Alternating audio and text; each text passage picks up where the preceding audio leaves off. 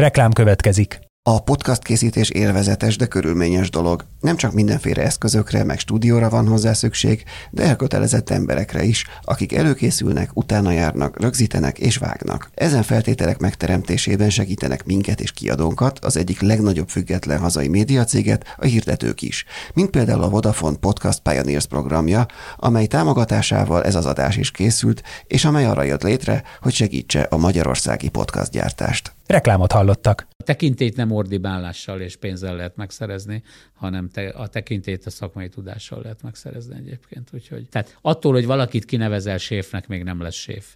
Vagy el tudja intézni, hogy felnézzenek rá, vagy ha nem, akkor nem. Akkor ez elveszik a dolog egyébként, vagy valami. Tehát eh, én annak idején sokat, eh, sokat kiabáltam. De akkor ez volt a trend, tudod, tehát akkor repültem erőkanál, mert nagyon sok, borzalmas dolgok voltak.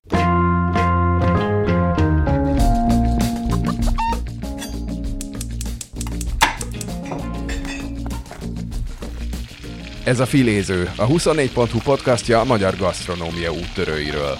A fine diningtól a háztáig, minden a hazai gasztróról. Üdvözlöm a hallgatókat és a nézőket, ez itt a, filéző, a 24.hu Filéző podcastja. Én Inkei Bence vagyok, és Jankovics Márton a műsorvezető társam. Sziasztok! A mai vendégünk pedig Bíró Lajos. Szép napot mindenkinek! Aki az első visszatérő vendég itt a Filéző Podcastban, és az első olyan vendég, akit most itt a videós ö, verzióban is láthatunk.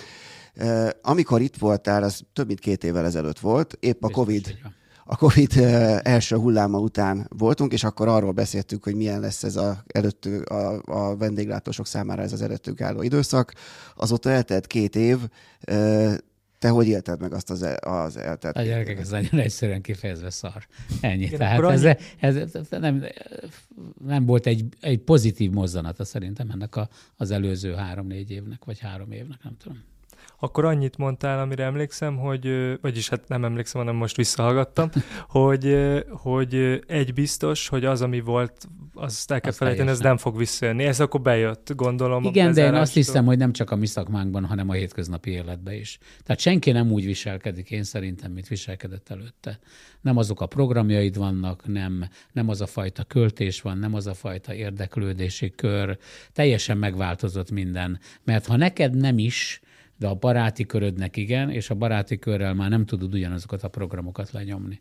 Nem, lett, nem vagyunk már olyan szabadok, azt mondom, mint voltunk.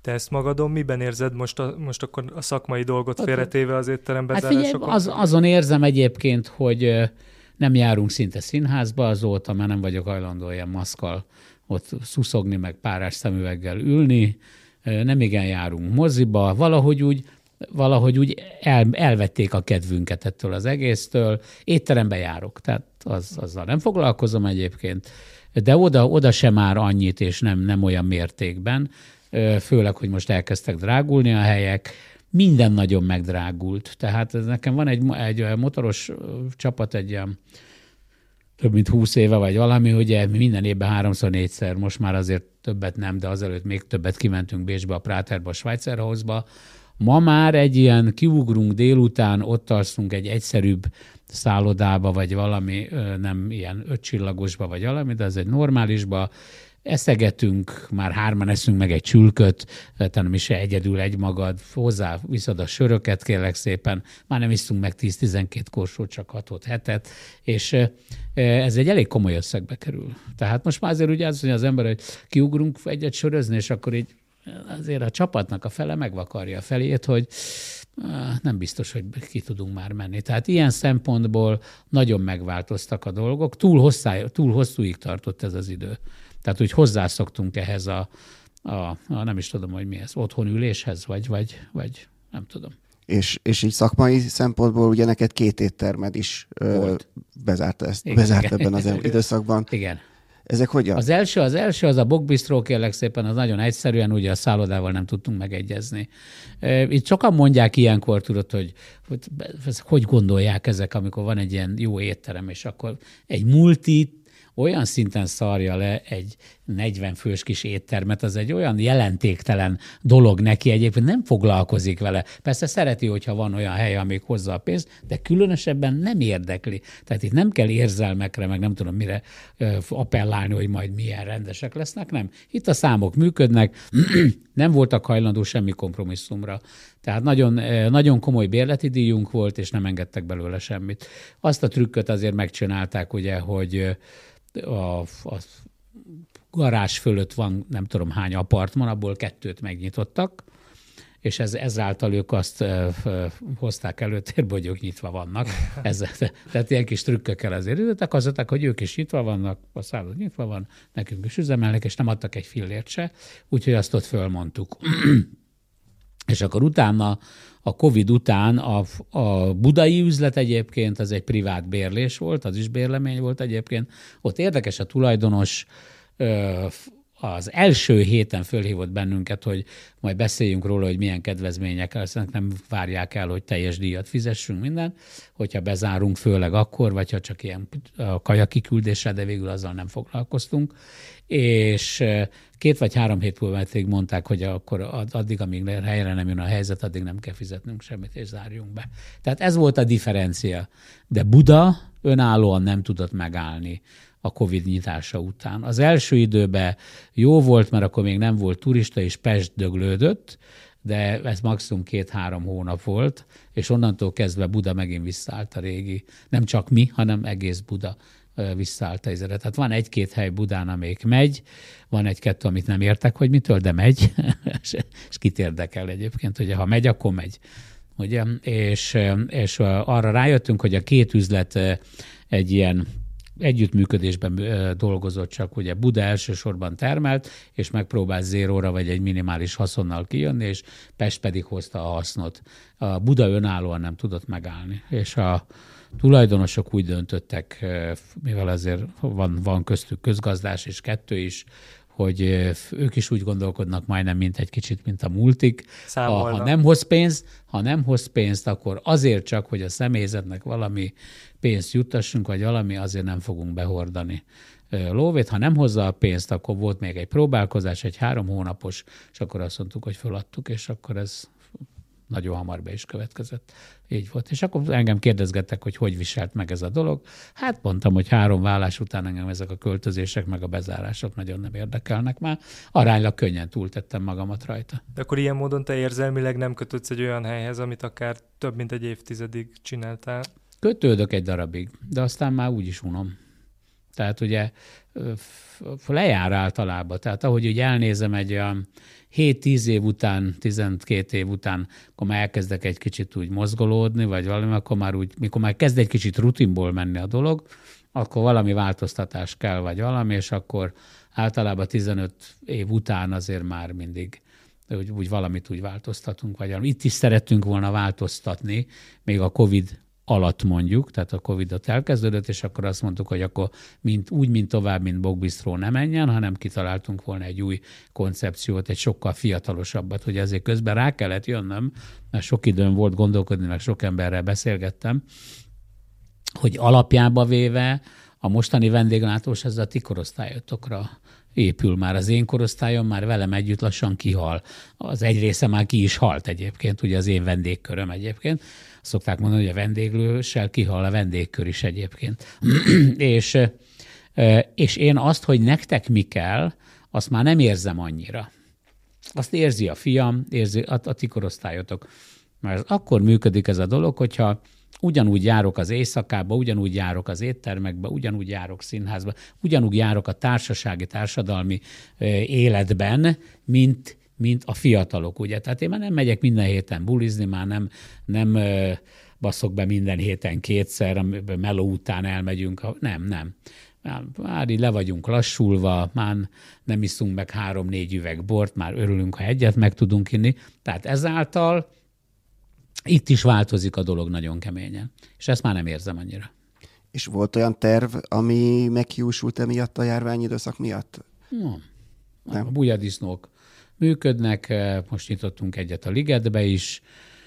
Szigligeten, Szig, Szigligeten az egyelőre nem sikeres egyébként, tehát éppen, hogy csak kijöttünk szerintem zéróra, vagy valami. Nem is, hogy mi jöttünk ki, hanem ők. Mm. Tehát, hogy ugye az egy franchise-os dolog, vagy valami, ugye, de azért a, mi, a mi franchise-unk egy, olyan egyébként, hogy kicsit sokkal, sokkal többet foglalkozunk vele, mint egyébként egy rendes szabályos franchise egyébként. És egyébként visszatérve még erre a generációs különbségre, hogy neked így milyen volt a fiaddal együtt dolgozni, ugye nem csak egy más generáció, hanem Elnézd.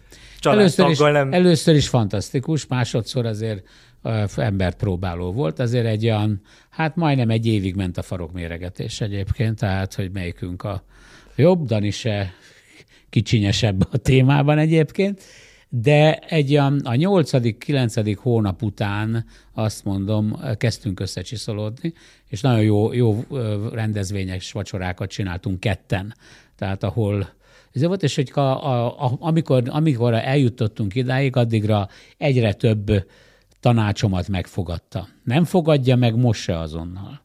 Tehát nincsen az, hogy mondok valamit, és akkor azt mondja, fú, fater, nagyon jó, fú, akkor ezt csinálom, nem azt mondja, hogy ja, ja, igen. Jó, és akkor majd látom egy-két hét múlva, hogy, hogy szépen, amit mondtam, azért az úgy épül oda be a dologba, hogyha ez ne talántán megemlítem, akkor azt mondja, hogy az az ő ötlete volt, hogy gondolok én ilyeneket. Hát itt erről szó sem lehet, de megnyugodott ő is, és a kapcsolatunk is egyébként, úgyhogy. De jó volt együtt dolgozni, meg most is jó együtt dolgozni. Mondtad ezt a szigligeti dolgot, hogy annyira nem indult be, ez összefüggésben van azzal is, hogy ez az idei szezon a Balatonnál arra is azt Abszolút. mondtad, hogy annyira nem sikerült nem, jól. Nem. Ugye tavaly a balatonosok azt mondom, hogy elszálltak. Aki nem, attól elnézést kérünk. De nagy, nagy része elszállt, elszálltak az árak, elszálltak a szállásban, elszálltak a munkabérekben, elszálltak a magában az árakban, az éttermekben is egyébként, mert dübörgött egyébként Balaton tavaly. Ma ebben az évben mindenki azt hitte, hogy szoktam, hogy kivágja a zsákot, és kassa lesz, vagy valami.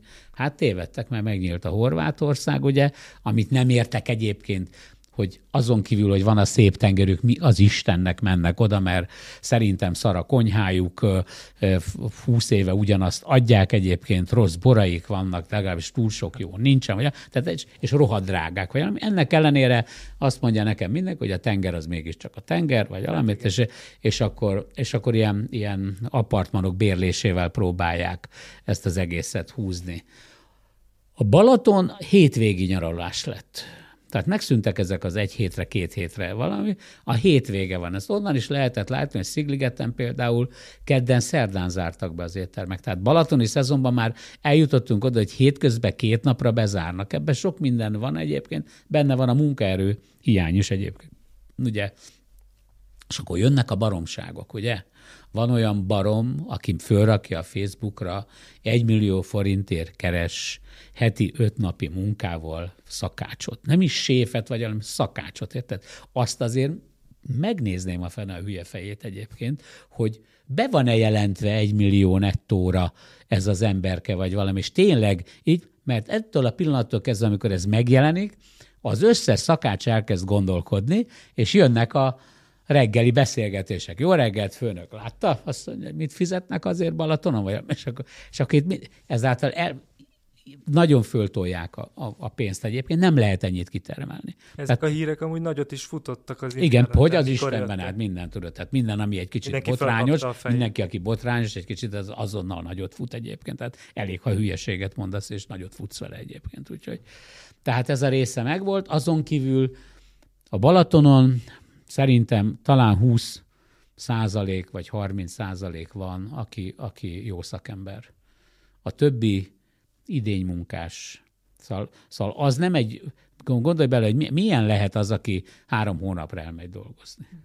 Tehát, hogy az, az, az nem egy komoly szakember. Az, úgy, ilyen favágónak szoktuk mi őket hívni, majd utána télen meg elmegy Ausztriába ugye szintén egy ilyen síközpontban, ahol fantasztikus szakmai munkát végez, tehát rántott hússüt, bolonyai spagettit, akkor csinál krumpligombócot savanyú káposztával. És, és ettől el van ájulva. Tehát ez egy elképesztően buta dolog. Azt mondom, hogy a fiatalok menjenek ki, semmi probléma. De először is tanuljanak meg egy vagy két nyelvet, de olyan szinten, ha elmegy az önkormányzatba, mindent el tudjon intézni. Ez egyik fele. A másik tanuljon szakmailag, de tanuljon szakmailag valami, dolgozzon annyit, hogy ott szakadjon bele a melóba, az nem érdekes, vagy valami kérlek szépen, és utána ezzel a tudással menjen tovább, és utána majd esetleg jöjjön vissza. De nem ez történik. Két-három évet kindolgozó szakácsok hazajönnek, és nem tudja azt megkérd, megkérdezni a, a bárpultnál, hogy kérek egy aperol spritzet és amikor megkérdezem tőle, mondom, mondom tehát hogy, ez egy megtörtént eset volt egyébként, neveket nem mondunk, egy volt szakácsom, azt mondta, hát a szállodában mindenki magyarul beszél, azt miért kellene megtanulni. Ugye, de az, hogy bitte einmal uh, Aperol Spritz, az, az, az, nem egy nagy vasszizdasz azért, nem? Ugye? Tehát ugye, de erre se hajlandóak, hogy valami. Tehát én azt mondom, hogy igenis menjenek ki, de akkor legyen értelme. Sajnos Kelet-Európában a nyelv tanulása nagyon fontos. Egy angol leszarja. Hát ő angolul beszél, mindenki angolul beszél most már Európában, vagy valami. Úgyhogy kivéve a franciákat, hogy ők Londonban se beszélnek angolul.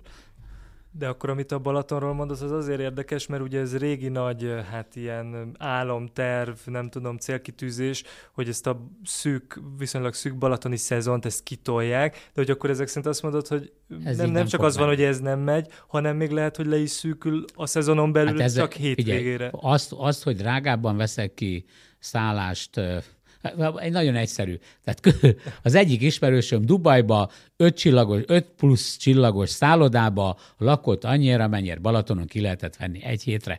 Gyerek, borzalmas. Tehát azért ilyen nincsen. Tehát, hogy ez ennyire nem lehet jó a Balaton. Nagyon jó a Balaton, de nem lehet jó. Itt azért reálisabban kellene megcsinálni a dolgokat, arról nem beszélve, hogy én az idén voltam háromszor Balatonon, mondjuk vendégségbe ahol nekem kifejezett kérésem volt, hogy a barátomnak a nyaralójában nem szeretnék aludni, mert nem szeretem kerülgetni a WC-n senkit, se a fürdőszoba, valami, ezért mondtam, ott a környéketen vegyetek ki egy szobát valahol, vagy valami. A három alkalomból kettőben, és a 40 és 50 ezer forint között volt a szoba egy éjszakára, olyan volt, mint a 80-as évekbeli nyaralók. Most úgy hozzáteszem neked, és ez nem lenézés, vagy valami, csak hogy azért ettől már tovább mentünk, tudjátok, a, a négerbarna fajansz, tehát ugye a mosdókagyló és a WC kagyló, ugye műanyag tetővel, tisztaságot teszem, mondom, de azért szóval ennél már azért arrébb vagyunk, ugyanazok a csaptelepek, azok a édesanyámék idejéből való csempék, vagy valami, érted? És ezt azért 40-50 ezerért adják egy amikor azt mondom, hogy lemegyek villányba, és a, bok, a boknak a panziójába 30 valamennyi, ahol wellness-től kezdve, és mindenféle dolog ott van, és még a reggeli is benne van. Tehát, hogy ezek nem, nem, ezek nem jó, ezek nem jó irányt vetnek egyébként. Úgyhogy... Látok valahol akkor ez is egy magyarázat arra, amiről az előbb beszéltél, hogy Horvátországba mennek az emberek, hát hiszen igen. drága, de a Balaton is drága. Így van, tehát... pontosan így van. És a hétvégi, a hétvégi jött be. Tehát ugye a, és elsősorban a, a, ugye a, azt megfigyeltem, hogy a szabad strand mellett levő vendéglátók, tehát a szabad strand mellé, a, oda, a szabad strandra szívesen mennek. Amit aztán ugye a balatoni önkormányzatok, hogy olvasom, hogy így igyekeznek megszüntetni, alig, alig, alig próbálnak idéni. E, úgyhogy a, a, ugye a másik például, ami nekem számomra furcsa, én a 70-es években is rengeteget jártam Balatonra, Balaton szemesen a Vadvirág kemping volt az én baráti körömnek a gyülekezőhely, ott mindig, ha gondoltál egyet, akkor 20 haver biztos, hogy ott volt májustól szeptemberig, valakit mindig találtál. Ott például szeptembertől október végéig jöttek a horgászok. Komoly horgász turizmus volt egyébként. Lehetett fogni is bőven halat, tehát mindezt, mindezt meg lehetett csinálni.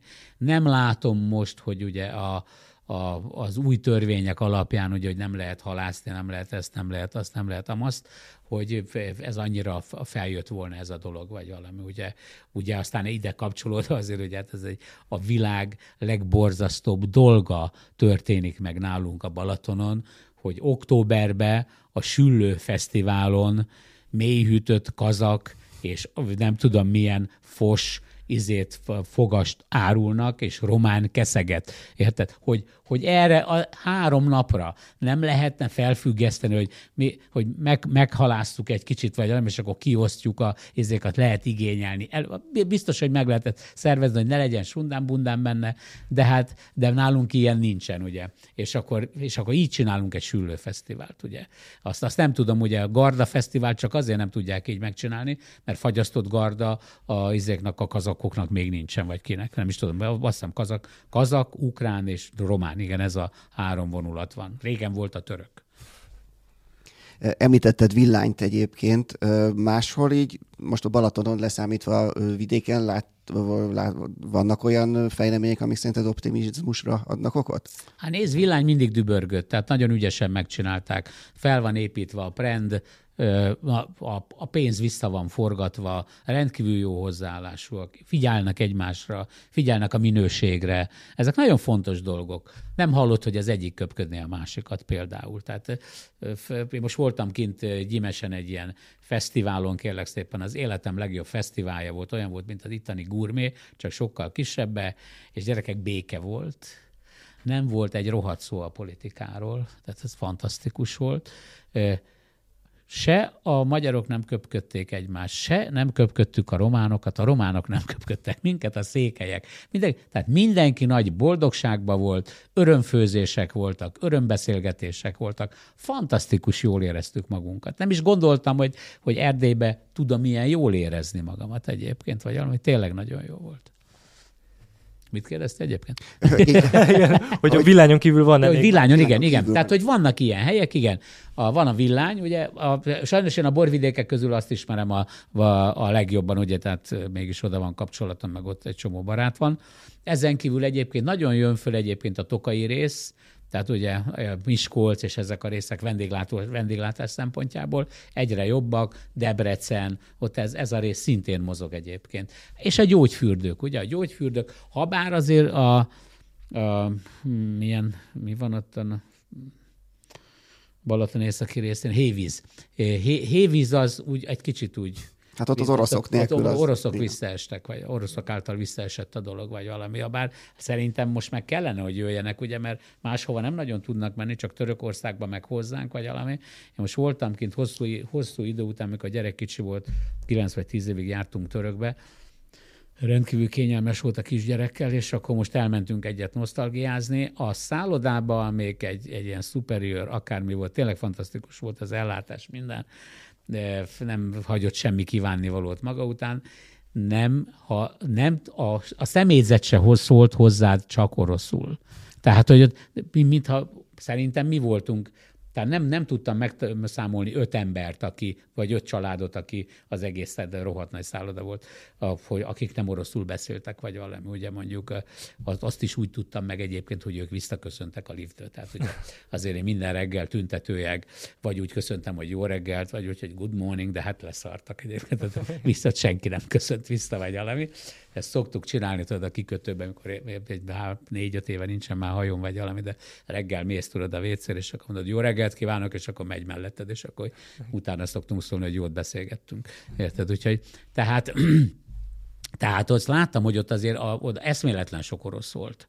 Érted? És, izét, és azt, azt azért nem tudom, hogy akkor itt nálunk például a hévízi orosz invázió miért szűnt meg egyébként, mert természetes lenne, hogy most ide is jönnek, vagy nem is tudom már, hogy hol.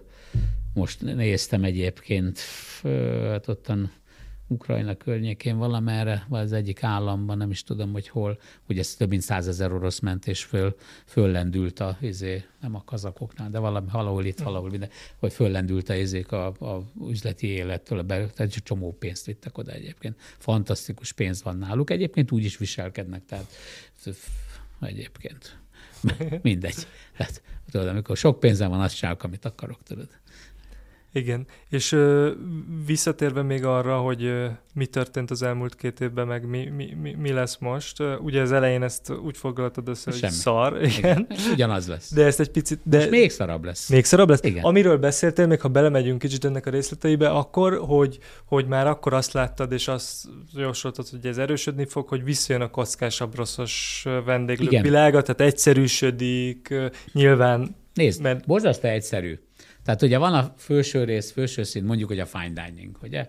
Onnan jövünk lejjebb, egyébként vannak a nagyon, nagyon jó, vannak a fine bistrók, mondjuk, vannak a bistrók, és aztán így megyünk lejjebb.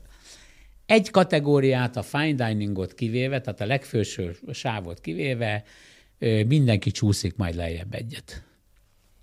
Akik ott vannak legfölül, az a rétegnek nem számít, hogy most igazándiból a háború, anyagilag, tehát hogy háború ugyanúgy megengedhetik maguknak, ha háromszor annyi van az árba, ár akkor is ugyanúgy mennek. Lejjebb fognak menni a dolgok. A kockán sabroszos kis vendéglőt már azért vetem el egy picikét, mert oda is személyzet probléma lesz. Tehát ugye nincsen meg a személyzet. Ami szerintem ki fog alakulni, az, az most nem azért, hogy önmagamat tömjen ezen vagy valami, de a bujadisznó a, a piacon, ami egy kicsit bistró is, meg egy kicsit kifőzde és egy kicsit büfé is. Tehát, hogy lemegyünk erre a, a, a nagyon jó minőségű, aránylag elfogadható street foodos dolog fele, mert azt a rántott húst, amit adok én mondjuk, azt hiszem most olyan, nem is tudom, 3000 akármennyiért, azt egy, egy bistró most adja 6 vagy 7 ezer forintért, és mondjuk 40 kal kevesebbet is ad. Tehát ő ad 20-25 dekát, én adok 30, én 50 dekát adok ugye alapjában jöve. De ha csak a nyers húst számoljuk, akkor ő ad 20-at, én 35-öt. És, és az a réteg, amelyik onnan föntről lép egyet vagy kettőt lejjebb, ezt, ezt az árat, amit én adok most még, vagy mi adunk, akik ezen a helyzetben vagyunk, ezt még meg tudja fizetni, és elfogadhatóvá tudja magának tenni. És, De... akkor, és akkor ezzel gondolom a munkaerő hiány probléma is egy picit kezelhető, mert... Jobban kezelhető. Jobban igen, kezelhető. Ugye, hát azért nekem nem kell, hogy kvalifikált szakember legyen, vagy valami nálunk uh, itt persze csak én szívok egyébként, tehát ez a szószoros értelemben, ugye, mert én tanítom be a, a, az úgymond betanított szakácsot. Érted? Tehát ez körülbelül azért egy ilyen embernek ez a 6-7, vagy mondjuk legyen 10 étel, amit így belövünk, vagy, és akkor utána ez gramra, milligramra, milliliterre, másodpercre, hőfokra ki van handicappelve az egész. Ez körülbelül 4-5 hónap, amíg úgy, ahogy a magáévá teszi, hogy nem kell minden nap bemennem és ott lenni mellette. Tehát a precizitás az megmarad, csak nyilván az, Igen, hogy ez nem 40 az, ételnél, az, az meg, nem, hanem, nem. hanem van egy leszűkített Abszolút, le dolog. van szűkítve, le van szűkítve, és az, az be van lőve. Tehát de, de nagyon pontosan. Utána már csak arra kell figyelni, ugye, és arra nem muszáj, hogy mindig én legyek már ott, vagy valami elég ott, aki ott van mondjuk egy üzletvezető, vagy a, a, valaki más, ugye, aki egy kicsit fontosabb, hogy odafigyeljen, hogy betartsák. Ugye én már csak ilyenkor arra vagyok, hogy ellenőrizzek. Tehát hogy azért érezzék, tudod, hogy jön az öreg, és akkor, akkor ezt kell, hogy kapják magukat. A bujadisznókon kívül aztán nyáron lett neked egy új ö, munkád is, és a zsidai csoporttal kezdtél el dolgozni. Hát igen, igen, ott mindjárt le is izéltek, támadtak, hogy a NER megvett egyébként. Ugye ezt az egyet azért nem értem, és válaszoltam is nekik, hogy hogy, hogy az Istenbe lehet egy pörkölt főzésbe belevinni ezt a rohadt politikát, hogy... hogy Bármibe bele lehet. De, de, hát borzasztó. Szóval az, hogy mindenbe belevisszük, azért az borzasztó. Tehát, hogy az, az egyszer nem is tudom, hogy miért kell belevinni. Tehát az nem tudom. De mindegy, de hát ilyen országban élünk, vagy ilyen világban élünk, én nem tudom. Igen, elmentem oda, egy páran megkérdőjelezték egyébként, hogy hogy, hogy vagy mint, és akkor azt mondtam, hogy itt volt rám szükség. Tehát azért, hogy a vérkeringésbe benne maradjak, ez nekem erre ez jó. Tehát, hogy ez az e fajta vérkeringésbe. Tehát olyan, mintha a bogbisztrót csinálnám tovább egyébként. Hetente egyszer megyek csak föl egyébként egy olyan 6-8 órát, ha úgy alakul. Akkor és ez, ez a 21, 21-es Ez a 21-es, és a Pieróba. Most nyitott a Pieró, és akkor a Pieróba is egy kicsit besegítünk. Ott az ottani séf, a Tamás, ő, ő sokkal, hogy mondjam, önállóbb, mint hogy túl sokat bele lehessen neki szólni egyébként. Vagy És ezt te hogy viseled ma, most hát, már így figyelj, mai fejeddel ezt már... Ugye megint azt mondom, hogy leszarom egyébként, hogy, hogy nem, azt azért van egy Kis János nevű mentorom, aki ugye tíz évvel öregebb nálam, kint van Csikágóban, ő rengeteg ilyet csinált, tehát ilyen izékat, betanításokat valami, és azt mondta, és elmesélt egy példát, hogy egy szállodában nyitottak nyolc éttermet. Ez a kettő, kettővel indultak, ott volt egy hétig, betanulták a dolgokat, minden, majd négy hét múlva visszament, és 50 ban másképp ment a dolog, és akkor a Jancsi a saját stílusában, ami egyébként az enyém is ilyen volt, azt mondta, hogy ami a szádon kifért egyébként, tudod, ez, hogy ezt a hülye barmot, ezt a ezért, hogy mit képzelsz, mit képzelsz, te el, meg ez, hogy kirúgatlak, te ezért valamit kezdve, és akkor így kopogtak az üvegablakon keresztül, és akkor behívották az igazgató irodába, és akkor azt mondták, hogy Mr. Kis, fantasztikusan tudjuk, hogy ön mihez ért, vagy valami. De van egy rossz hírem, se kirúgni nem rúghatja, se fizetését nem vonhatja meg, sem nem adhat több pénzt valami. Ön erre már nincs szerződve. Ön arra van szerződve, hogy tanítsa be. És azért, hát a Jancsinak, ha nekem nagy egóm van, a Jancsinak tízszer akkor egója van egyébként. Hát azért gondol, de hogy levegőt alig kapott a Jancsi egyébként. És akkor, ha, és akkor eljött, és ezt elmondta nekem. Ez azért nekem el, elült a kis agyamba, vagy valami. Tehát azért egy dologra rájöttem, nem most, ez már hamarabb egyébként, hogyha mész egy ilyen munkára, és elkezdem osztani az észt, de nagyon. És azt mondom, hogy gyerekek, akkor itt az étlap, olvassátok át, majd én megmutatom, hogy mit kell csinálni, és aztán kész valami, akkor ott jön a betartás, és be fognak tartani. Tehát, és rosszul fogja megcsinálni. És ha a tulajdonos megkérdezi, hogy gyerekek, ez, ez a kacsa ehetetlen, akkor jön a kö.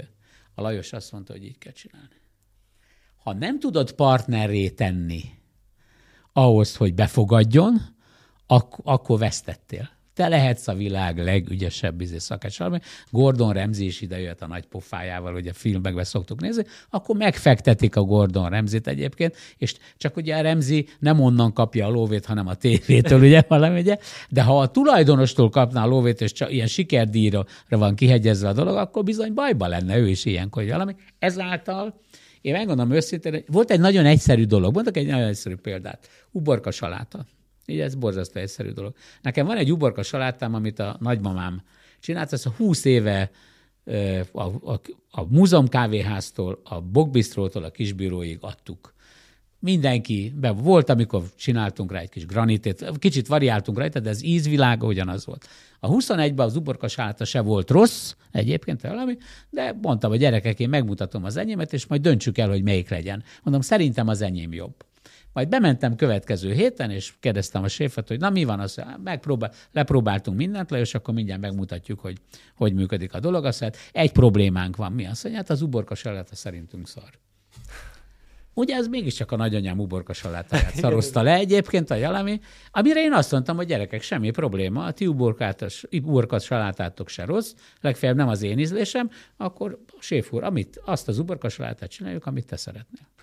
Nem, nem mentem tönkre bele, nem megy tönkre bele az üzlet se, hiszen öt éve ugyanazt adják ők is, meg a értete, nincs ezzel semmi probléma. E, de ilyenkor ott kell kompromisszumot kötni. Tehát nem megy másképp ez a dolog egyébként. De akkor ez neked is időbe telt, hogy ezeket az ego uh, vissza, vissza hát Meg figyelj, meg rájössz, hogy neked így kényelmesebb. Tehát ugye nem fogok odállni napi 16 órába, hogy azért is bebizonyítsam nekik, de. hogy azért is. De nem. Mindig azt szoktam mondani, megcsinálja a krumplipürét, megnézem, mondom, ez nem úgy készült. De séf úr, ez úgy készült, hogy mondtam, gyerekek, ilyenkor apám mondta, hogy van egy probléma, kisfiam. Valaki hazudik. És az minden azt mondta, és az nem ő. Tehát mondtam, hogy tehát valaki, mondtam, akkor jó, oké, akkor most odarakunk egy, ilyenkor azért jön a bizonyítás. Most odarakunk egy krumplipürét Együtt. Oda rakjuk, megcsináljuk, ott ő is látja a differenciát. Tudod, egy időben csináltuk szakácsversenyeken, egy darabig nem. Egy idő után csináltuk azt, hogy behívtuk a ilyen elődöntőknél, meg ilyen válogatóknál, behívtuk a szakácsot, hogy kóstolja meg. Mert utólag, már a háttérbe ő másképp meséli. Tudtam én, hogy engem kiszórnak. Tudtam én, hogy megvannak itt a ezek. Tudtam én ilyet, tudtam én. Viszont meg kell, mondom, kóstold meg. Azt mondja, hogy száraz? Mondom, igen. Kicsit sors? Mondom, igen. Hát mondom, egy kicsit szar. Kész, oké. Okay. És akkor azt mondja, hogy hát úgy, lát, úgy látszik nem sikerült. És akkor, tehát, hogy így ki tudod húzni a méregfogát a dolognak, és így jutsz előrébb egyébként. És rájöttem egyébként, hogy egy olyan három hónap elkelt, eltelt egyébként, körülbelül három-négy hónap, a, amikor, amikor a kezdtek elfogadni. Tehát ha ma már mondok a 21-ben valamit, a gyerekek, akkor csináljuk így, már nincsen az, hogy hát ez, ez, nem, nincsen az, hogy nem lehet, nem, hanem azt mondják, hogy jó, próbáljuk meg. És ez, hát sokat tanulok én is így öregkoromra egyébként. Visszavettem egy picit. A fiamat tanítom most erre a dologra, mert ő még nem vett vissza. Tehát ő még a, a hülye bunkó francia stílust próbálná nyomni, de kezd rájönni ő is, hogy, hogy mert ugye ő, ez olyan, mint a katonaság, tudod, ő azt kapta odakint, gondolta, hogy amikor már ő lesz az öreg katona, majd visszaadja. De hát már nem lehet visszaadni, ez az és idő elmúlt. Igen, ezt akartam is kérdezni, amúgy Gordon Ramsay-t is említetted, és ez ugye a konyhában nem lát be az egyszerű vendég vagy tévénéző, de a tévében rengeteg ilyen tartalmat lát, ahol azért visszatérő elem ez a stílus, hogy leüvöltjük a fejét annak, aki valamit Mert ez, ez, ez, ez, a trend lett behozva. Igen, azért. de hogy és ezt gondolom, ez így aztán vissza is hat az emberekre, hogy ja, hogy akkor ezt a nagy séf, ez így, ez így csinálja, hogy leüvöltik kapásból bárkinek a fejét, de ez nem feltétlenül egészséges, nem. vagy egész biztos. Figyelj, én egy, én egy bunkó paraszt voltam, én ezt elismerem. Tehát borzasztó, olyan, olyan ordítozások voltak, hogy ne tudd meg. Tehát komolyan mondom, volt, amikor majdnem összeverekedtünk, vagy akármi volt, tehát biztos. De azért egy idő, és akkor 2000, 2003-ban voltam először, igen, először akkor is akkor voltunk Washingtonban is, és ott voltunk az, egy Citronelle nevű étteremben, ez körülbelül kettő csillag volt, és egy Michel Richard nevű séf volt a, a, uh, minden tányéron minimum 5, 6, 7, volt 8 félre összetevőből állt össze egy tányér. Csendesebben beszéltek, mint mi most itt. És mégis ott volt időben minden. Egy hangos szó nélkül. És csak ültem egy ilyen séftéből bent a konyhán, csak tátottam a ezemet, és egyszerűen nem fért a fejembe hogy hogy az Istenbe jön nekik össze, és akkor kezdtem el ezen gondolkodni, azért sok idő telt el, azért még egy kicsit nálam ez lassabban ment ez a dolog, vagy valami kérlek szépen, úgyhogy és rájöttél, hogy mi a titok amúgy? Tehát, hogy mi a titka annak, hogy ezzel a... Nem, a, nem attól vagy, nem attól fogadnak el. A tekintét nem ordibálással és pénzzel lehet megszerezni, hanem te, a tekintét a szakmai tudással lehet megszerezni egyébként. Úgyhogy azzal sokkal jobb. Tehát attól, hogy valakit kinevezel séfnek, még nem lesz séf. Vagy el tudja intézni, hogy felnézzenek rá, vagy ha nem, akkor nem. Akkor ez elveszik a dolog egyébként, vagy valami. Tehát én annak idején sokat, sokat kiabáltam. De akkor ez volt a trend, tudod, tehát akkor repültem erőkanál, mert nagyon sok, borzalmas dolgok voltak. Hát ugye Joel Robuson ugye még 70 éves korában is a vasserpenyővel vágta fejbe a szakácsot, érted? És nem nézed, de gyerekek, ez most szörnyűlködsz ezen, vagy valami. Igen, ezek ott abszolút izé, hétköznapi dolgok voltak egyébként, érted? Ami egyébként úgy utólag beleizész, tehát nem, nem, nem tudom. Tehát akkor, amikor de azért figyelj, a konyhán egy eszméletlen feszített idegállapotban dolgoznak az emberek, érted? Tehát ott azért ritmus van, vagy valami. Ha, ha a ritmusból kiesel, és kavarodás van, akkor a, a többinek a munkáját elrontod. Az nem szeret olyankor téged. Akármilyen jó haverok vagytok. De amikor harmadszor szivat meg, akkor onnantól kezdve már ez egy kicsit el, másképp gondolkodsz erről az egész dologról, tudod? És olyankor viszont, viszont akkor repülnek a dolgok, érted? Tehát ugye, és mindig lefele repülnek, tudod? Nem fölfele. Tehát fölfele nem repülnek. Egyszer próbálja meg valaki séfet fejbe vágni. Igen, pontosan így van. Az ugye nem működik, ugye? Az, ez egy izé dolog, tudod? Tehát, eh, tehát eh, a, a Dani, amikor kint volt Londonban, akkor neki volt egy eh, ominózus esete, ugye, amikor a, a, az egyik francia szakács oda vágta a serpa, az, az, az a gyorsforralót a földre, és azt mondta, hogy takarítsd föl, és akkor a, a magyarságára és az édesanyjára különböző kifejezéseket lökött még, vagy valami kérlek szépen, amikor a Dani megfogta, ugye hát azért el, elfelejtette a gyerek, hogy a Dani mögött azért mégiscsak volt egy 20 éves harcművészeti múlt egyébként, úgyhogy fölrakta a falra, és, és ugye mondta neki, hogyha megmozdulsz, komoly bajok lesznek. Ugye először a szakács ugye úgy gondolt, hogy meg tud mozdulni, de aztán a pillanatok alatt rájött, hogy nem tud megmozdulni, vagy valami. Ez jósült el ez a sztori, tehát ezt hozzá kell tenni. Majd másnap mindegyet, akkor jött a séf, kimentek, tudod, ez a szokásos, hogy fogjatok kezet, szeressétek egymást, hát azért nem megy, azért ez így egyikre a pillanatra. De másnap reggel, amikor bejött, akkor a francia szakácsok odahívtak, és azt mondták, jó van, akkor gyere ide, bejöhetsz, azt mondja, itt vagy velünk a csapatba. Tehát befogadták helyzetbe, de a franciák borzalmasak egyébként ebből a szempontból, de hozzá kell tenni, mindenki, aki vitte valamire 95 százalékban a francia konyhán nevelkedett föl. Tehát, hogy aki, ott, a, aki ott nem ment végig, az, alap, az alapokat a franciák adják.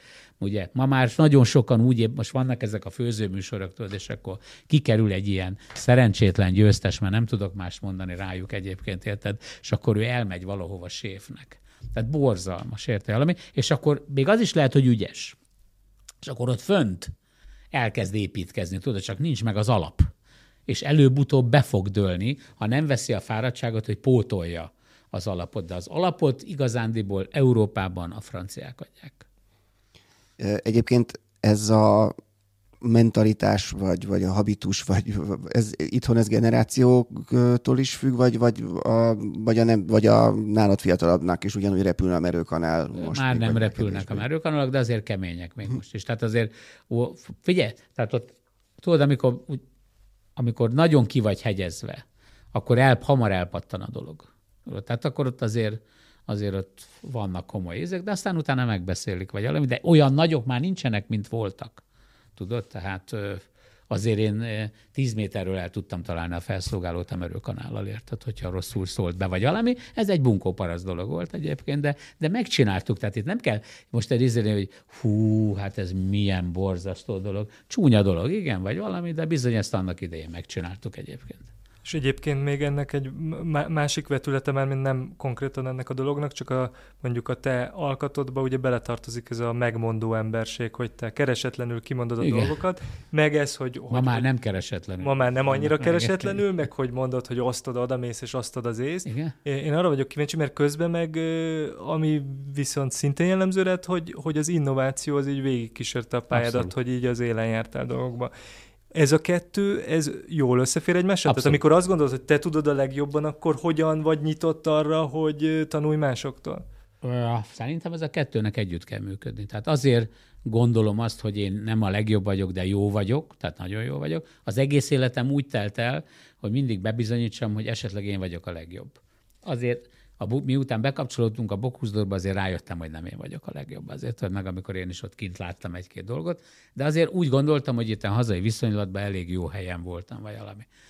É, hogy, hogy ezt mondjad még egyszer, mit kérdezte? Tehát az, hogy ez a megmondó ember, ja, ja, én igen. tudom a legjobban, nem, ez másképp, a másképp nem megy egyébként. Tehát ugye ahhoz, hogy te megmondó ember legyél, ahhoz egy bizonyos tudásnak kell mögötted lenni. Ahhoz, hogy a tudás meglegyen, én nem tudok más szakmáról véleményt mondani, de azt hiszem minden szakmában így van, ott egy folyamatos tanulás, és a tanulással innováció jön mindig egyébként. Tehát mi azt szoktuk mondani, hogy a tehetség 80%-ban nagyon, so, nagyon nagy szorgalommal, sok idővel pótolható. Tehát az megszerezhető. Az a 20 százalék, az a picike, tudod, amire azt mondják, hogy hát ez, ez egy kicsit tízésre. Nem kell szépen, hogy aki van, aki így szerzi a zseniséget, mert egyébként bármi furcsa a csík felszívása után fantasztikus gondolatok jönnek az embereknek egyébként. Ugye, ugye a baj ott kezdődik, és ezt mindig el szoktam mondani egyébként, hogy a fiatalokat, és most nem rólatok van szó, hanem a tizenvalahány éves,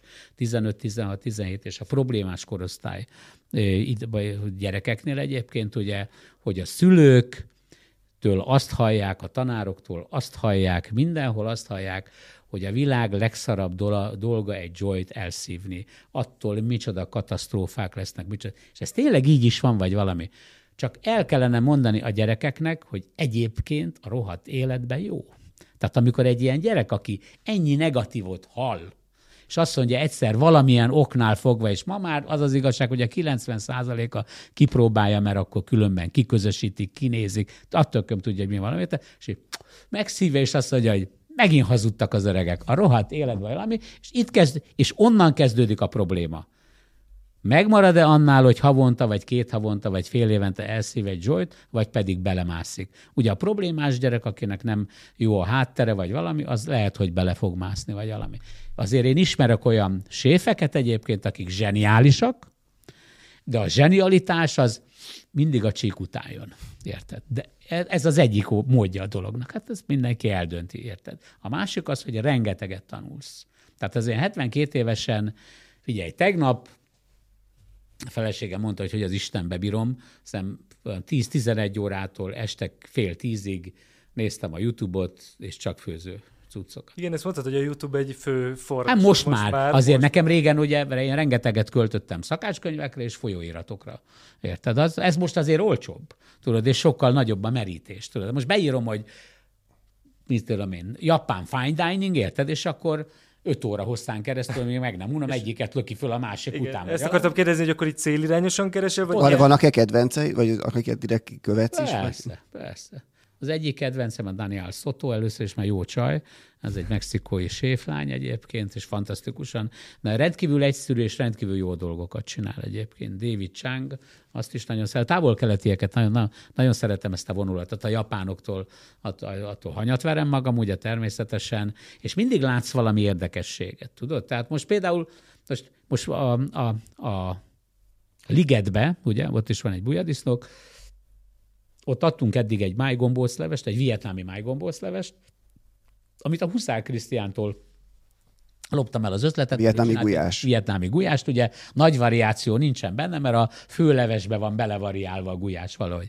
Én a főlevesbe belevariáltam a májgombócot, és most láttam egy, ezért egy, egy eh, japán ételt egyébként, amiből megcsináltam a japán hagymalevest, ami 80%-ba japán, 20%-ba francia. Tehát a francia hagymaleves van japánosítva, de nagyon. De nagyon. És megmondom őszintén, most már két hete, ma minden második nap azt teszem otthon, vagy valami, és rendkívül meg vagyok vele elégedve, de ez egy abszolút ilyen kis pitiáner ötletből jött, tudod. Ott, ott láttam valamit, hú, mondom, de jól néz ki, vagy valami, mondom, gyorsan, gyorsan leállítottam, megcsináltam, kipróbáltam, és azóta tök, próbáljuk tökéletesíteni. Tehát azért ezek mennek ezek a dolgok, tudod, és akkor van egy ilyen, van egy csomó jegyzetfüzetem persze, hogy alam, és akkor azokban ilyen, amikor látok valamit, akkor azt írom le.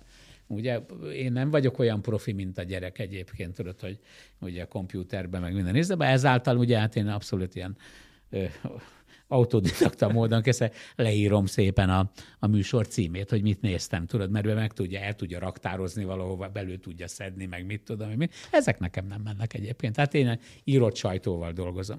És nem inspirálódtál annyira, hogy esetleg egy magad is egy YouTube konyhai nem, influencerré váljál? Nem, nem, az nagyon strapás gyerekek. Szóval, szal, szal, szal, szal, e, ugye két könyvet csináltunk meg. Az első könyv, tudod, az olyan, hogy az ugye az az, az egódat növeli. Azt szokták mondani, hogy egy férfi ember életébe ültessen négy fát, nem tudom, hány csaja legyen, az is megvolt egyébként előző kezdetben. És, a fák és is megvoltak? A fák, a fák megvannak, tehát nekem van négy fám van összesen a, az utcán van, az is kiültetve, tehát szilva farádásul. Tehát, és kérlek szépen, és, és te írjon egy könyvet.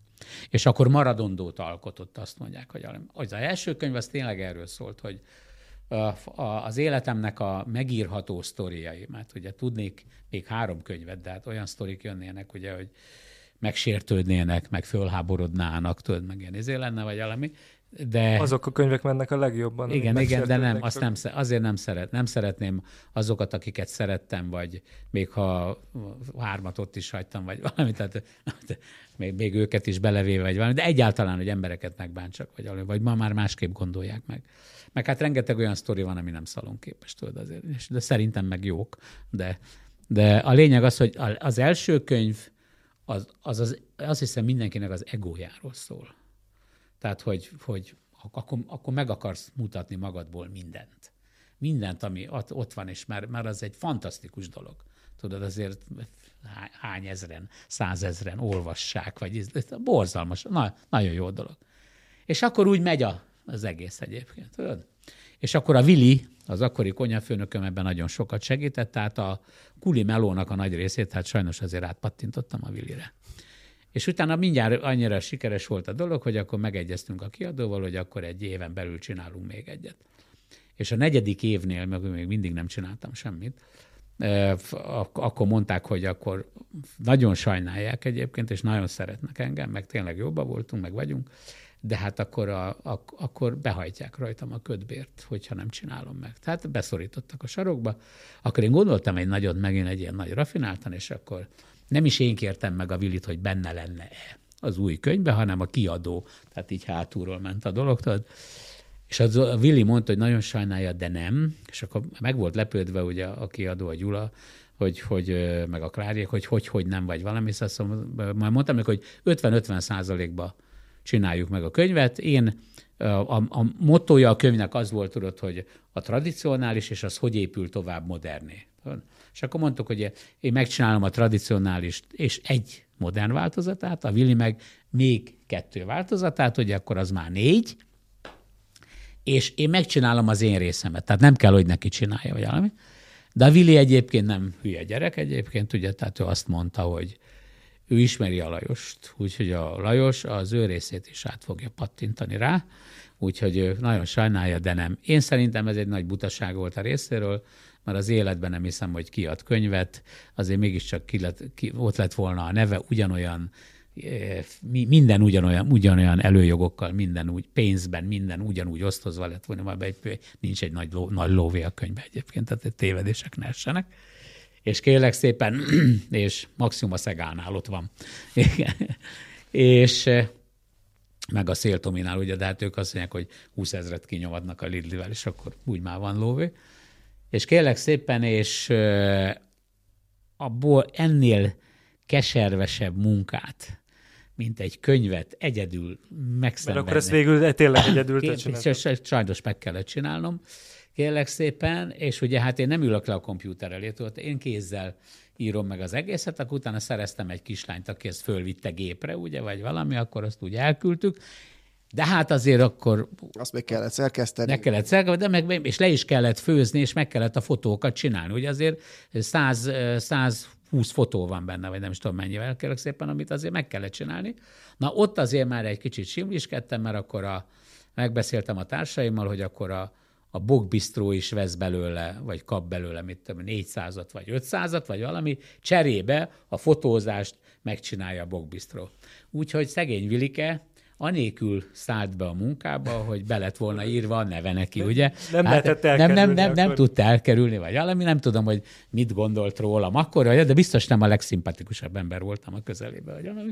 De borzalmas kínszenvedés volt. Nagyon, nagyon, nagyon, nagyon nehezen ment össze. És akkor nem is lesz következő Nem, Isten őriz, nem, Isten Isten őriz, ez nem, nem. Meg nem is tudok már annyira érdekeset.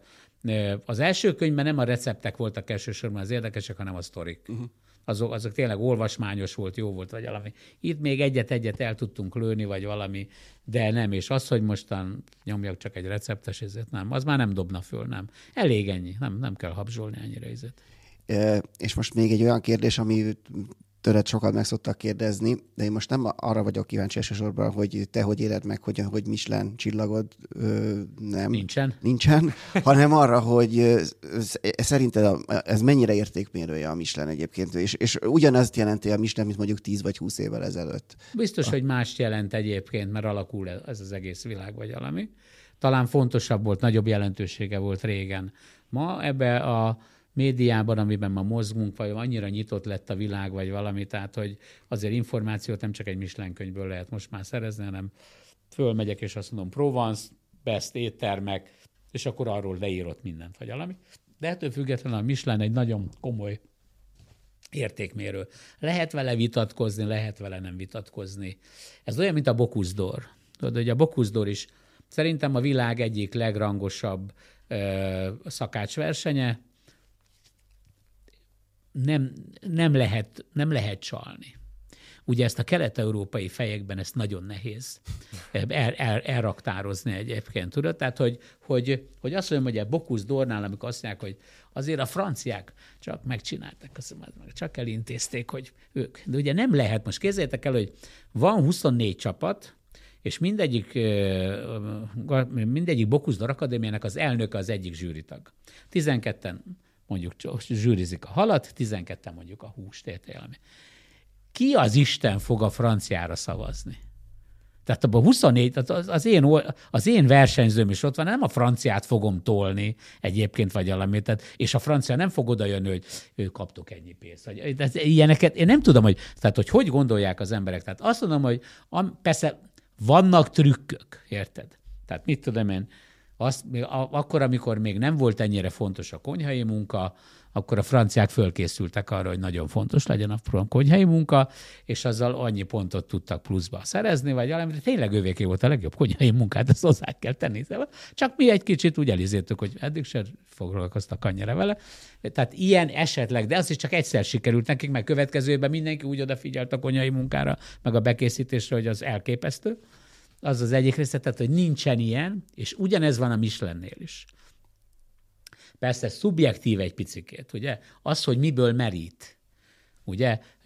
Régebben úgy volt, ma nem tudom, hogy hogy csinálják egyébként, mert az volt most új, új igazgató van, új szisztéma van. Régebben úgy volt, hogy eljött a Michelin mondjuk Magyarországra, eljött a múzeum kávéházba mondjuk, abban az időben még bemutatkoztak. Tehát amikor először voltak, akkor bemutatkoztak, bejött a konyhára, beszélgetett veled, meg próbál, próbált rájönni, hogy mi az a koncepció, amit te képviselsz, és az összhangban van-e az ételekkel, amiket ő kóstolt, és kérlek szépen akkor azt mondta, hogy, hogy jó, akkor ezek így megvannak, és akkor ezt, le, ezt lepontozta. És akkor megkérdezte a végén, de ezt nem mondta meg neked, hogy tetszett vagy nem tetszett. Hát én egyszer mondtam nekik egy olyat, hogy, hogy bejöttek, és ugye hát akkora volt a konyhánk, mint ez a ennek a teremnek a fele, érted? És akkor mondtam neki, hogy, és mondta, hogy hát igen, igen, igen, és akkor mondom, és akkor ki akartam tenni magam, és mondtam, hogy egyébként ezeket a sok jó ételt egyébként ebbe a kicsi konyhába csináljuk meg, mert ez úgy gondoltam egy rohadt pozitív dolog egyébként, vagy valami, és hozzáad az értékeléshez, mire azt mondta, hogy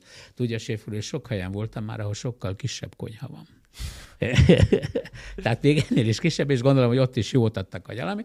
Itt a merítés a lényeg, mert a végén azért megkérdezte, hogy tud, tudnék-e ajánlani valamit, aki hozzánk hasonló, vagy esetleg jobb, vagy akit én jónak tartok. És akkor így bővül nekik a, a, a terület, érted?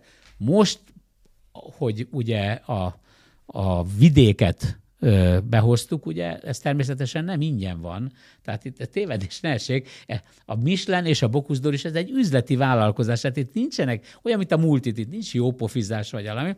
A Michelin azt mondja, hogy jó, megcsináljuk a vidéket, ez ennyibe kerül azért itt egy csomó vacsorát ki kell fizetni, az utazást, a szállást, a ez egy csomó dolog. Ami, ha nekünk fontos, a magyar turisztikának fontos, hogy vidéken is legyen Michelin csillag, akkor bizony itt be kell szállni ebből az egészbe, ugye? És akkor, és akkor, és akkor én azt mondom, hogy ez is jó, meg esetleg az is jó. Hogy most hogy volt, azt nem tudjuk, mert erre nem volt idő. Tehát erre nem volt idő, majd ezután. Majd most már, amikor jönnek ellenőrizgetni, akkor lehet, ha bár de most hallottam olyat is, hogy már nem, már nem mennek be és nem kérdezik a dolgokat. Tehát csak úgy. Tehát az ismeretség azért az kell. Ezt tudod, hogy milyen? Mint annak idején, ugye a, a, bekerültem az amerikai séfakadémiának a 124. tagja vagyok és a, a, a Chicagói Escoffier klubnak, amiknek 99 állandó tagja van, oda csak kihalásra lehet bekerülni, vagy, vagy ha valakit kirúgnak, annak is a tagja vagyok. Hát el tudjátok képzelni azt, hogy ott ülnek Amerikában nagy szakácsok, és azt mondják, hogy te gyerekek, hallottátok, ott Pesten van egy ilyen kis 1,60-as kis szakács egyébként, nagy pofájú, izé, vagy Azért, azért szerintem ez befélt a nagy túrót, érted? A kis Jancsi mondta, hogy van itten Budapesten egy ilyen gyerek, aki megérdemelni, hogy ide beférjen, utána utána néztek egy kicsit, de nem nagyon. Jó, oké, akkor te vagy a tag. Hát így működik azért itt is a bővülés egyébként. Tudod, amit aztán kiderül, hogy odavaló vagy, vagy nem vagy odavaló. Tehát ez a... Ez, hogy idővel tisztulnak, tisztul, ezek, tisztulnak a ezek a dolgok, így van. És a mis, tehát a Michelin azért ez egy mérvadó. A, a Bocuse is. Tehát azért a magyar gasztronómia igazán akkor kezdett el fejlődni, és azóta fejlődött egyfolytában, amióta a, a Bokuszdorron elindultunk. Hogy ez sok pénzbe kerül? Igen, sok pénzbe kerül, de olyan, mint a Forma egy. Vagy itt, senki nem kérdezi, kérdőjelezi meg ebben az országban, mondjuk, hogy az autóralé. Érted? Mibe kerül?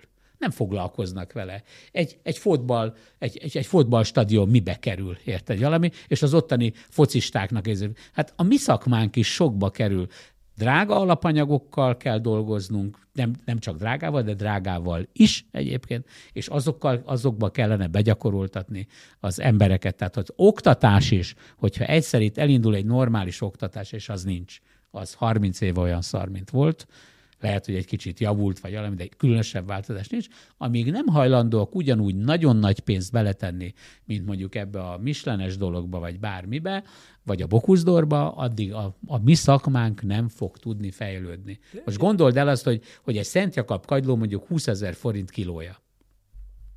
A Dani, amikor kiment Svájcba az első másfél-két hónapban a halakat tanulták, és mit tudom, az első hónap végén nem most nem akarok közül, 400 vagy 700 darab Szent Jakab kagylót sütöttek meg a gyerekek.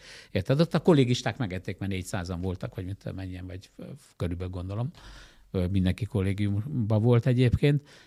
És itt nálunk fényképen se biztos, hogy lát a gyerek ilyet. Nem, hogy ez, és ez csak egy, egy ilyen kis apró adalék volt, hogy az egyik évben fölvette a szomeliét egy éves, egy éves képzésre, vagy valami, és két-háromszáz eurós borokat kóstolgattak, vagy valami. Tehát pont, hogy milyen jó járt. Ilyen Tehát, hogy ez bizony sokba kerül. Ezt vagy benyeljük, és akkor jöhetnek itt a, a különböző ilyen hát nem akarok bántani senkit, hogy ezen hány lélegeztetőgépet lehetett volna venni. Mindig ettől A lélegeztetőgépet azon kívül is meg kéne venni. Tehát a kettő nem függ össze. Két különböző dolog, én szerintem az egész egyébként. És akkor működne ez az egész dolog. Tehát én azt mondom, hogy a Michelin nagyon fontos. Ausztria nem tartja ennyire fontosnak, ott volt Michelin csillag vidéken is, tehát nem csak Bécsben, ugye, van ez a Main of City, ez amit ezért nyomja, a, Bécs, a fővárosokat nyomja, és ott leálltak vele. Most képzeld el, hogy ott már voltak három csillagos éttermek Ausztriában, és most egy, egyiknek sincs csillagja, egy se. És el vannak így is egyébként. És a, említetted a képzést, ez ugye gyakran felmerül különböző vendégeinkkel itt a podcastban, hogy a, mi, mi a helyzet a, a, a szakács meg vendéglátós képzéssel, és hogy ez hogy áll most, hát te most ennek adtad egy sommás ítéletét, de hogy, hogy akkor azt mondod, hogy ez nem pusztán szemléletfüggő, hanem ehhez egy nagy pénz hát, kéne elhatározni. Is, ugye először is a, a szemléletváltozásnak meg kellene lenni, hogy mit tanítunk. Tehát nem azt, amit eddig tanítottunk, ugye ez az egyik része neki. A másik része ki kellene képezni, vagy pedig, ugye, tehát én nem lennék egy jó tanár.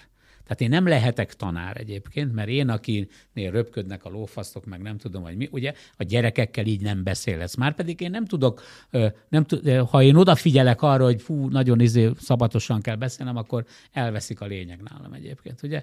Tehát, tehát kellenek olyanok, akik, akik jók is egyébként a szakmában, tudnak mit mutatni, és, izét, és, és mégis pedagógiailag is képzettek.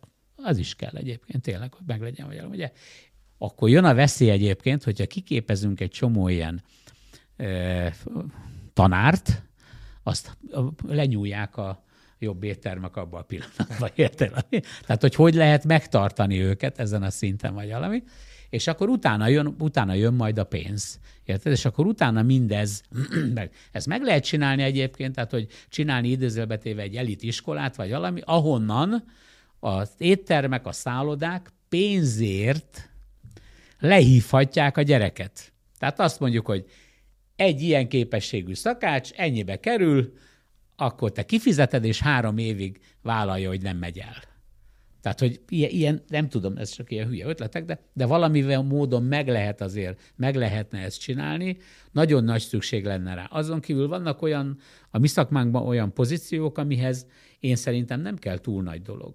Tehát, eh, ha megnézed, akkor nyugaton és még mindig van nyugat és kelet, akár tetszik, akár nem, és sajnos ugyanolyan differencia van majdnem, mint volt régen, és meg is fog maradni én szerintem. És mi most ebbe a keletbe vagy? Ebbe, hogy az is, ahol lennénk egyébként, csak mi olyan hülyék vagyunk, hogy mindig hasonlítgatjuk magunkat a, a nyugatnémetekkel, meg az osztrákkal. Nem kell, gyerekek. Hát a nyugatnémetnél, az osztráknál, meg a hollandoknál 40%-kal nagyobb a termelékenység. Könyörgöm. Tehát ugyanaz, ugyanabban a, a poszton, érted? Hát majd, ha mi is úgy olyan lesz a termelékenység, akkor fogunk tudni oda elérni, vagy valami. De, de még mindig azt tudom neked, hogy nyugaton még ez mindig másképp megy, és a felszolgálás például, azok 90%-ban egyetemisták. Tehát azt tudom, hogy betanított emberek. Természetesen egy egyetemista mégis egy bizonyos intelligenciát feltételezünk róla, akinek van egy kis affinitása, hozzáállása, az el van. És van az étteremben egy, kettő, három, tényleg szakember, aki ezeket leirányítja, de ne arra ugyatok, ahhoz nem kell nagy ész, hogy egy ekkora tálcára, mint ez az asztal, ráteszek hat tányért, ugye, mert odakint nem ez a összerakom, összeforgatom, összecsorgatom, meg mit tudom, és nem tudod meggyőzni a felszolgálókat, hogy nem így kell, valami, hanem kiviszi a tálcát, leteszi, és az a szakember, aki ottan kommunikált a vendége, hogy az oda megy, tudja, hogy kinek mit adott, hogy.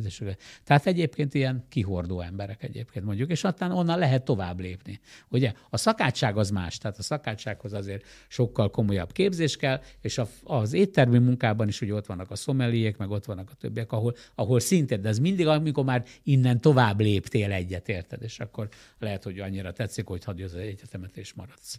Vagy egyébként a fenekeden egyébként. Úgyhogy, de én azt mondom, hogy a, ha bár sokba kerül, de a Bokuszdor is, és a Michelin is egyébként, az, ez egy komoly fejlődést ad a, a szakmának egyébként. És, és, és, és, és mindenkinek azt mondom, hogy és nincs megvéve. Tehát ugye, hogy ez a, és ez nem fér a fejünkbe, tudod. Tehát, hogy amikor mondja valaki, hogy figyelj ide, Lajos, vagy ott vagy a bukúzóra, nem lehetne elintézni, hogy nem lehet, gyerekek, nem lehet elintézni, nem lehet elintézni semmit ez, ezekben, ezeken a vonalakon egyébként. Tehát, és ezek a sok pénzek egyébként, ami a Bokuszdóra is elmegy, az elsősorban a franciáknak a zsebébe megy. Tehát ugye azért ezek ilyen úgynevezett franchise hülyeségek, vagy valamik szépen, amik, amik, amiket ők, ők kiközvetítenek, és azt vagy elfogadod, vagy nem. Tehát nem, nem adhattunk például magyar pesgőt, amikor itt volt az Európa-bajnokság, mert a szponzori pesgőt kellett adni, mert onnan a szponzortól, a francia szponzortól pénz jött, és a pesgő is jött, vagy valami. És akkor nem lehetett. Nagy nehezen megengedték, hogy a boroknak egy része magyar legyen. Tehát még ennyit sem lehet egyébként. Meg volt, hogy milyen ásványvizet lehet nem lehetett Szent Királyit adni, mert azt akarunk, hogy valami, hanem a periét kellett adni. Tehát ezek, ezek így működnek a dolgok, csak ezt mi nehezen értjük meg. Tehát eh, mi úgy gondoljuk, hogy tudod, még mindig okosba meg lehet csinálni dolgokat, még mindig lehet ilyen kis sungyim elmenni, vagy valami. Nem lehet. Ennek egyszer is mindenkorra hozzá kellene szokni ezekhez a dolgokhoz. Hát ez még biztos, hogy időbe fog telni. Ajaj, azt már ti megélitek, én már nem, ugye? Úgyhogy, úgyhogy... Jó, de hát ez egy jó végszó is. Igen, igen. legyen végszó? Na, ó. Igen, igen. Na, abszolút jó végszó, szerintem van, van benne kis izé, re, re, realitás busongás a jelenen, de a pozitívan tekintünk a jövőbe, és akkor... Persze, hát figyelj, az igazság az, hogy az ember té- tényleg pozitívabban gondolná ezeket a dolgokat, de egyelőre semmi szansz nincs rá én nem látok semmit. Tehát ugye most, amikor azt mondjuk, hogy vége lett a Covid-nak, és egy kicsit úgy esetleg, most bejött a háború, érted? Ugye most a háborúnak, hogy mi lesz még a végkifejlete, fogalmunk nincsen egyébként. Tehát fogalmunk nincsen, hogy mi lesz, vagy mi jön ki ebből. A szarnak egy részét már azért érezzük azért, tehát ugye azért én, én is főstócoltam egy vagonfát az udvarba, vagy valamit, hogy meg ne fagyjunk, érted? Minden gázpalackot teletöltöttem, érted? Egy egész karton izét vettem, édesítőt, hogy ne cukrot kelljen tárolni. Nyilván tudom, az éttermeket, meg az egész vendéglátást, ez megint csak különösen érzékenyen éri. Hát nézd, egy, egy, egy, dolg, egy dolgot megfigyelhetsz. Tehát ugye a vendéglősöknek a nagy része érzelmileg motivált tehát nem baj, hogy veszteséges, de hordja be a pénzt, mert ő érzelmileg kötődik hozzá, vagy valami. Ez egy nagyon rossz dolog. Akkor jön a következő dolog most, ugye, ugye hogy próbál az árral konkurálni. Tehát, hogy ő, ő az úgy kerüljön kedvezőbb helyzetbe, hogy ő olcsóbb lesz, mint a többi. Ez a legrosszabb. Ez a legrosszabb. Azt, hogy mennyit emelsz és hogy mennyi marad meg belőle, hogy elem úgy itt állandóan változik, mert most holnaptól azt mondják, hogy a 100 forintos áram 250 forint, itt már milliók ugrálnak akkor havonta, akkor mennyit tegyünk rá, vagy valami. Akkor mennyi embert küldjünk el, hogy rentábilis legyen, mert akkor csökken a forgalmad esetleg, vagy, vagy nem is tudja az ember. Tehát ez egy nagyon, szerintem ebben az állapotban, és remélem nem jutunk el odáig, kell kettő-három év, hogy ez, ez stabilizálódjon. Tehát két-három év ilyen háborús viszonyok után már három év múlva körülbelül tudnánk, hogy mégis merre, vagy hogy, vagy mit csináljunk. Mit érdemes csinálni egyáltalán? Jelen pillanatban szerintem nem igen tudjuk. Mert most holnaptól megint bevág valami, nem jön turista, akkor az összes fine dining becsukhatja a kapuját egyébként. Úgyhogy, és megyünk lefele, a szar minőségű alapanyagok fele. Érted? Tehát azért, hogyha most már megfigyelitek, az embereknek a nagy része egyébként az első választása az ár. Utána jön a minőség. Tehát hiába döngetem én a mellem a gyerekek, lehet kapni 4000 forintért olyan csirkét, amíg csak szemet kapirgált meg izét, vagy valami, akkor azt mondja, hogy hát oké, oké. Okay. Ez olyan, figyelj, annak idején voltam kint San Franciscóba, Montereybe, és San Franciscóba a kínai piacon volt egy csirkebolt és ez nekem nagyon bennem maradt. Ez 2006-ban volt. Volt csirke 2 dollár 30 ér, és volt 27 ér. Tehát, a kettő, le kell fedni. Le kell fedni. A két dollár 30-as csirke az egy trágya volt. De azt is, azt is el tudták adni, mert volt, akinek csak erre volt pénze. Akinek a 27 dolláros csirkére volt pénze, az egy szűkebb réteg volt, de biztosították annak is, hogy az, aki meg tudja venni, azt vegye meg azt. Ugye most jön egy új trend egyébként, ez a farm to table, tudod, ami, ami, ami egy drága játék lesz. Tehát a farm to table drága dolog.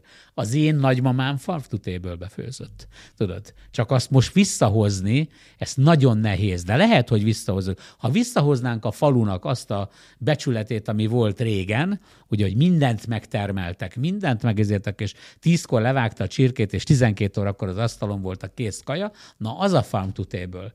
De azt, hogy ezt most megvalósítsd időzelbe téve ilyen modern, nagyüzemi dologba, tehát hogy legyen konyhakerted, legyen ez, legyen az, legyen amaz, az, az sok pénz. Amsterdamba van egy étterem, egy vegetáriánus étterem, és a vega előtérbe fog kerülni. Mindenféleképpen. Nem szeretem, de előtérbe fog kerülni, de ez egy más kérdés. Kérlek szépen, ott van egy vegetáriánus étterem, kézzel egy fotballpályányi területet, ahol van egy, egy nagy üvegház, ez egy ilyen volt, abba van az étterem, és abba van ilyen kis, egy ilyen kis szoba, ahol a mikrozöldségek vannak, ezek a kis apró szarok, biztos ismeritek őket, és akkor itt, és a többi része pedig konyhakert. És ők például azt csinálják, hogy csak akkor termel, adnak paradicsomot, vagy raknak paradicsomot például bármelyik ételbe, ha amikor kint a kinti kertbe megterem. Ez körülbelül kettő és fél hónap. Tehát két és fél hónap, vagy három hónap után, ha ad, ad egy, mit tudom, egy krumpli levest, ab, tehát két és fél hónap után nincs paradicsomleves, és nincs olyan étel, amiben paradicsom megy bele, hanem csak akkor, amikor ez megterem. Ezt az édesapám még, amikor harmadszor elváltam, és kiköltöztem hozzájuk, és az első reggelinél mondtam a fatának, hogy zöld paprika, vagy és akkor azt mondta, hogy itt azt tesszük, ami mikor megterem. Nekünk nem megy olyan jól, mint neked az öreg ilyen. Elég vaskalapos volt egyébként.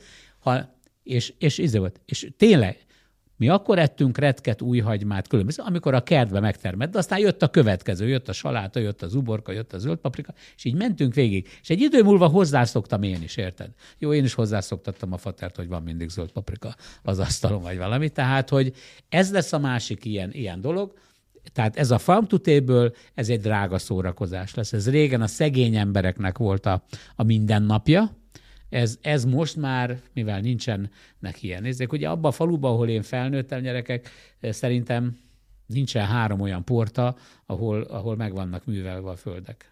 Azelőtt pedig ez, ez mind, mind működött ez a dolog. Hát igen, nyilván. És, és ez ezért. Tehát a vega előtérbe kerül, ez a farm to table, ezt fogják kerültetni, mert ugye a zöldek ezt, ezt nyomják egyébként, mert ez rendkívül fontos. Ugye de az érdekes, nem hallom a zöldeket például, csak hogy ezért, hogy, hogy a, a kamionforgalmat leállítanák Európába az egyik, senki nem foglalkozik vele. Eszméletlen pénzt elköltünk a aszfaltozásra, vagy mit tudom én, mire kérlek szépen, és olyan mennyiségű kamion dübörög egész Európán keresztül, hogy elképesztő. Pedig, hogyha ezt a farm to table visszahoznánk a régi formájába, nem volna semmi probléma egyébként. Érted? Tehát ezek elmennének egyébként az izébe. Hát igen, ez, na ezekkel a kérdésekkel még biztos el e, e, lesz az emberiség egy pár évig. Persze, mindig, akkor... ez mindig attól függ, hogy milyen lobby jön elő. Tudod? Amíg majd lesz, amíg, majd volt egy idő, most nem is olyan régen, amikor azt mondták, hogy a, épp hogy nem hallottam, hogy a tej mérgező. Érte, én úgy nőttem föl, hogy a tej életerő egészséget. Ja, hát ezek Vár, most, most most változnak egyébként. Most akkor, most akkor most más lesz a izé. Annak idején a mangali, a zsír az izé volt. Most a mangaliz a zsír, micsoda fantasztikus dolog, vagy valami. Érted? Tehát szóval, hogy, hogy ez, ezeknek ez, megvan az életciklusuk. Meg, ez, gyerekek, és minden arról a rohadt pénzről szól. Tehát, hogy lassan, egyébként nincsenek igazán barátságok, mert mindenhol a, a, vannak baráti körök, akiknek a zsebük körülbelül egyforma. Mert az, akinek már nem nincs annyi a zsebébe, az már nem fér be abba a baráti körbe, mert nem engedheti magának azt, hogy nem az az érdeklődési köre. Sajnos ilyen lett a világ egyébként, úgyhogy. És ez a szarvilág a tietek lesz, ezt ti építitek egyébként. Na, ez se, köszönjük, ez se rossz Ez egy jó végszó. Ez tényleg egy jó végszó, úgyhogy akkor fejezzük itt be, aztán majd újabb két év múlva reméljük, okay, hogy okay, már nem egy újabb válság közepén ülve megbeszélhetjük megint, okay. hogy milyen helyzet. Úgyhogy köszönjük Bíró Lajosnak, hogy mindezt megosztotta velünk, nektek pedig köszönjük, hogy hallgattatok minket, és tegyetek továbbra is így. A 24.hu, vagy a Filéző Podcast adásait megtaláljátok a 24.hu-n, Spotify-on, vagy egyéb felületeken, és mostantól majd bizonyos időközönként jelentkezni fogunk ilyen videós adásokkal is. Sziasztok! Sziasztok!